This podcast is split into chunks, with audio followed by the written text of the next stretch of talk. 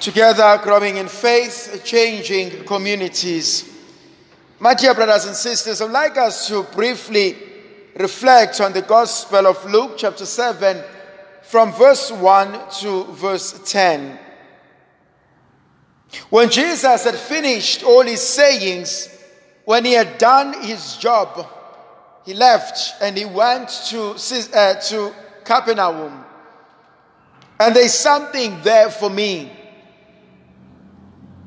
When he knew that his time had come to an end, when he had done his duty, he was able to leave and to start something else. And I think that that's a beautiful practice for us in our lives, in our Christian spirituality. To learn when to walk away, to learn when to let go to learn when to trust, to learn when to try something else. I call it a spiritual exercise because sometimes some of us may be stuck with certain things that are no longer productive for our lives. We may be stuck with certain principles that no longer give life. We may be stuck with certain rituals that no longer make sense to us. I have told the story before and I will repeat it today. A young girl goes and sees his mother in the kitchen. She is cooking fish. She puts it on a frying pan, but before she puts it on the frying pan, she chops off the tail and she throws it away. And the young girl does not understand. So she asks mom, Why do you cut off the tail and throw it? And she says, That's what my mother taught me.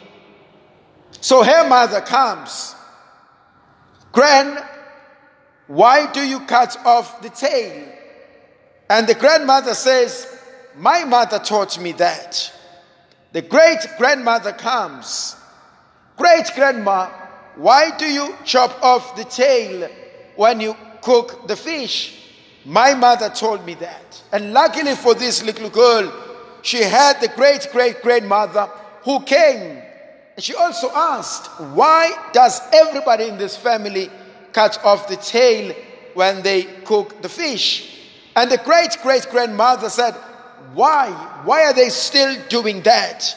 Well, they said you guys taught them, and it has been a tradition that has been handed over over different generations. The great grandmother said, Well, it's true, we used to do it, but the reason why we used to do it is because the pots were small.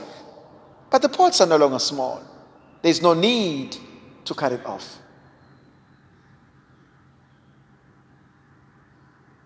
Could it be possible that I'm still doing the things that used to be done but no longer make sense? We hold on to traditions that no longer speak to us. We've seen this during lockdown, where people stayed at home for months, for years. We saw this with marriages where people were forced to work at home.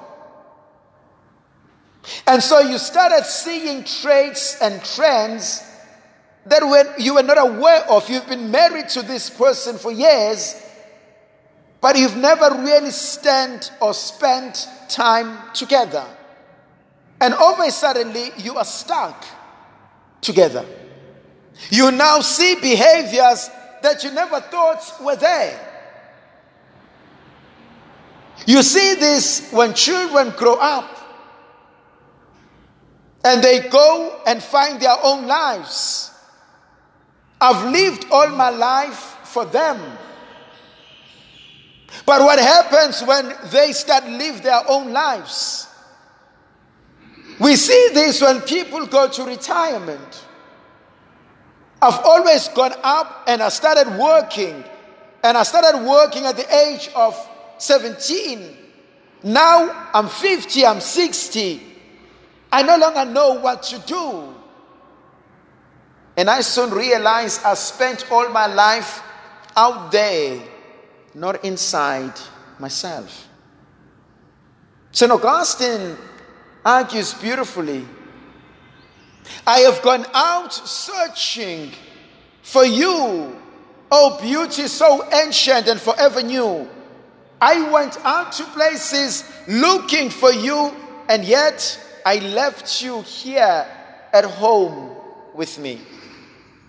My dear brothers and sisters, sometimes we tend to run away from our own selves. We tend to run away from our own truthful self. But when do I learn to move on? The other thing that also speaks to me the centurion is not sick, it is the servant who is not well. At the point of death, the centurion has heard about Jesus. She has no personal relationship with Jesus. But she has heard about this great man. There's a beautiful song. There lived a man who had done wonderful things, great things. And the things he did were wonderful. The things he taught were marvelous. So the centurion knew of the wonders of Jesus, but he had never met him in person. The centurion was not sick, but it was somebody in his household who needed help. And so the centurion sent his servants, Go and find Jesus and ask him to heal and save my servant. How do I treat those who are less fortunate? How do I treat those who work for me? How do I treat those who are unemployed? How do I treat those who are homeless? How do I treat those who are on the outskirts of society? Insofar as you did it to the least of my brothers and sisters, you did it to me. My dear brothers and sisters, I've seen this in families. And I spoke about this briefly yesterday. This man used to work and he provided for his family. COVID hit. He lost his job and is now treated as a useless person. It is a lie to say people who are unemployed are all lazy. That is a lie. I've seen friends of mine lose businesses. I've seen great friends of mine who are graduates not employed. I've seen the people of God hard working out of jobs. The unemployment is more deeper than laziness. I agree there is corruption. That much I agree with that. But there is more of a problem than what government says. And the government is lying to us to say, I'm going to create so much jobs within a year. They cannot do that. That's a lie. But what am I doing to help those who cannot help themselves?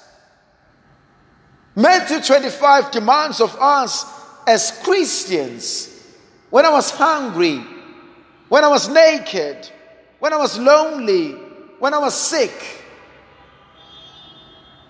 did you visit? Did you feed me? Did you give me water? And so our Christian duty demands of us to follow Christ and to do that which He asks of us. The last word that I want to talk about Jesus is told about this man. Please go and help him because he has been good to our people. I'm convinced of this. We are saved by grace, not because we are good, but because God has been good. There's something that I love. It's called karma. It has a way of coming back. The good that you sow is the good that you reap. If you throw piece of bread on top of the river, eventually it will come down to you at the bottom of the river and it will be good. Bishop Barry Wood once told a beautiful story. There was a nation that lived in a village, and every day they lived at the bottom of a beautiful hill, and every day the water from the river will come from on top, and it will always wash down a dead body. And every day they will pick up a dead body and go and bury it. They will pick up a dead body and go and bury it. Until one day they decided let's stop burying these dead bodies. Let's go and find out where do they come from. And so too in our lives. The life I live today, to a large degree, is a result of how I've lived all my life. May the Virgin Mother of God continue to be with us, to protect, to bless, and to guide us. The Father, the Son, and the Holy Spirit. Amen.